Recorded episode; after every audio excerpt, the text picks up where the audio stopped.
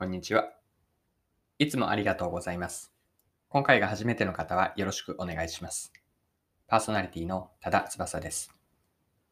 この配信はビジネスセンスを磨くというコンセプトで毎日更新をしています。今日は何の話なんですけれども、問題解決についてです。問題解決のフレームワークをシンプルに5つのステップでこのようにやっていくよといいよという話をさせてください。問題解決のフレームとはどのようなものなのでしょうか？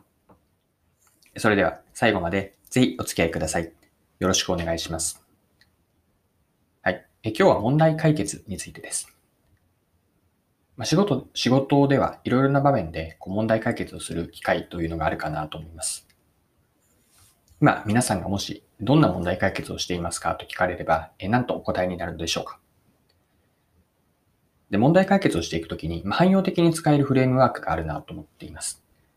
で、このフレームワークは私も普段の、あの、いろいろな仕事の場面でよく使っているので、今日はそれを共有して皆さんと一緒に問題設定と問題解決の方法について掘り下げていければなと思っています。では、問題解決のフレームワーク、どのようなものなのでしょうかで最初に触れたように5つのステップで考えています。まず5つざっと言うと、事象を把握する。原因を追求する。そして、取り組む課題を明確にする。四つ目、施策、アクションですね。アクションを設定して、そこで終わりではなくて、五つ目が効果を図るです。以上の事象、原因、取り組む課題、施策、そして効果検証。この5つをフレームワークの5つのステップとして、フレームワークとして問題解決、問題設定からですね、問題設定をして問題解決をしていくといいと思っています。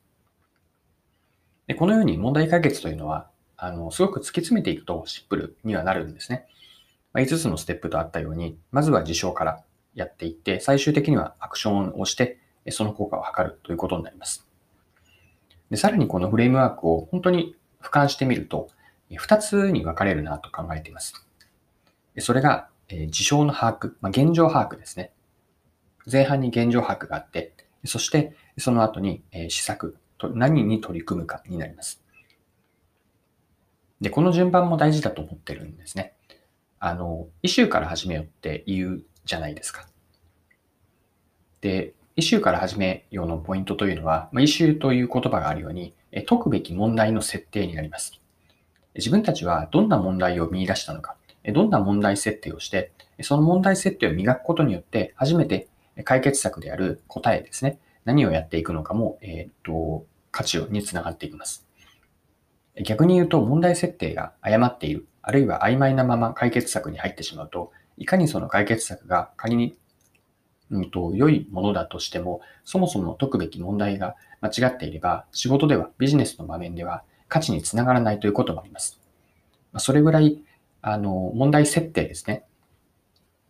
どんな、現状把握をしっかり理解をして、そこから表面的な理解ではなくて、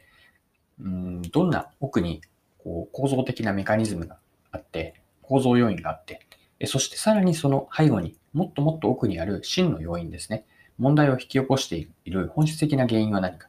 これを見出すことによって、じゃあその問題をどのように自分たちは切り取ったのか、定義をしたのか。これがイシューから始めようという問題設定になります。で問題設定をした後には対応策になります。ここでは先ほどのフレームワークでは3つに分けました。取り組む課題、施策、そして効果です。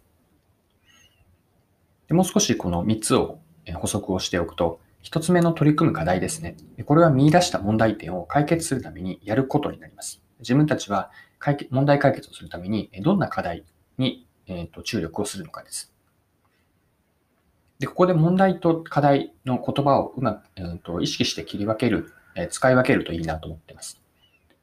問題というのは、うん、解決するためにあるんですけれども、その課題というのは何を表しているかというと、問題解決をするためにやることです。まあ、したがって、この私の定義では、問題解決という言葉はあの適切なんですけれども、課題解決というのは、えっ、と、使い方としては違うのかなと考えています。あくまで問題解決をするためにやること、まあ、やることの方針として課題を挙げていく。これが問題と解決の関係性になります。はい。で、その後に課題からより具体的に、何をやるかを落とし込むというのが施策になります。まあ、これは to do とかタスク、アクションアイテムという表現をしてもいいと思います。課題というのはあくまでまだ方針として大きなもの、流度としてはまだ荒い、まあ、解像度がまだ高まっていないので、それを、えっと、本当に現場で動けるような施策に落とし込んでいくのが、え次の課題設定から具体的にやる、何をやるのか。フレームで言うと4つ目のステップです。で、最後の効果も重要だと考えます。施策による、によって期待できる効果は何かですね。で、ここの効果というのも効果検証までやって、どんな効果が得られるのかという事前の期待と、そして実際にそれが本当に得られな得られたのか、後から振り返ったときに、どんな効果が得られたのか、想定する効果と想定していなかった効果、つまり、えっと、実現できなかった効果は何か、これを切り分けることによって、施策がどれぐらいこう的を得たものだったのか、さらに遡っていって、課題設定は正しかったのか、課題施策に落とし込む前提として現状把握があったんですけれども、え、事象からどんな原因、真の問題の設定をしたか、より効果を振り返ることによって、こうした、えーと、上に一つずつ遡っていく。そこから問題設定が正しかったのかどうか。今回のイシューから始めるというやり方がどれぐらい正しくて何が想定と違っていたのか。どんな仮説が違っていたのか。これを検証していくことによって、ま、次の問題解決をするときに、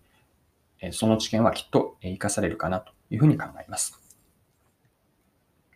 はい。今回も貴重なお時間を使って最後までお付き合いいただきありがとうございました。この配信はビジネスセンスを磨くというコンセプトで毎日更新をしています。次回もぜひ聞いてみてください。また、フォロー、チャンネル登録をしていただけると新しい配信を見逃すことがなくなります。まだの方はぜひフォロー、チャンネル登録をよろしくお願いします。それでは今日も素敵な一日をお過ごしください。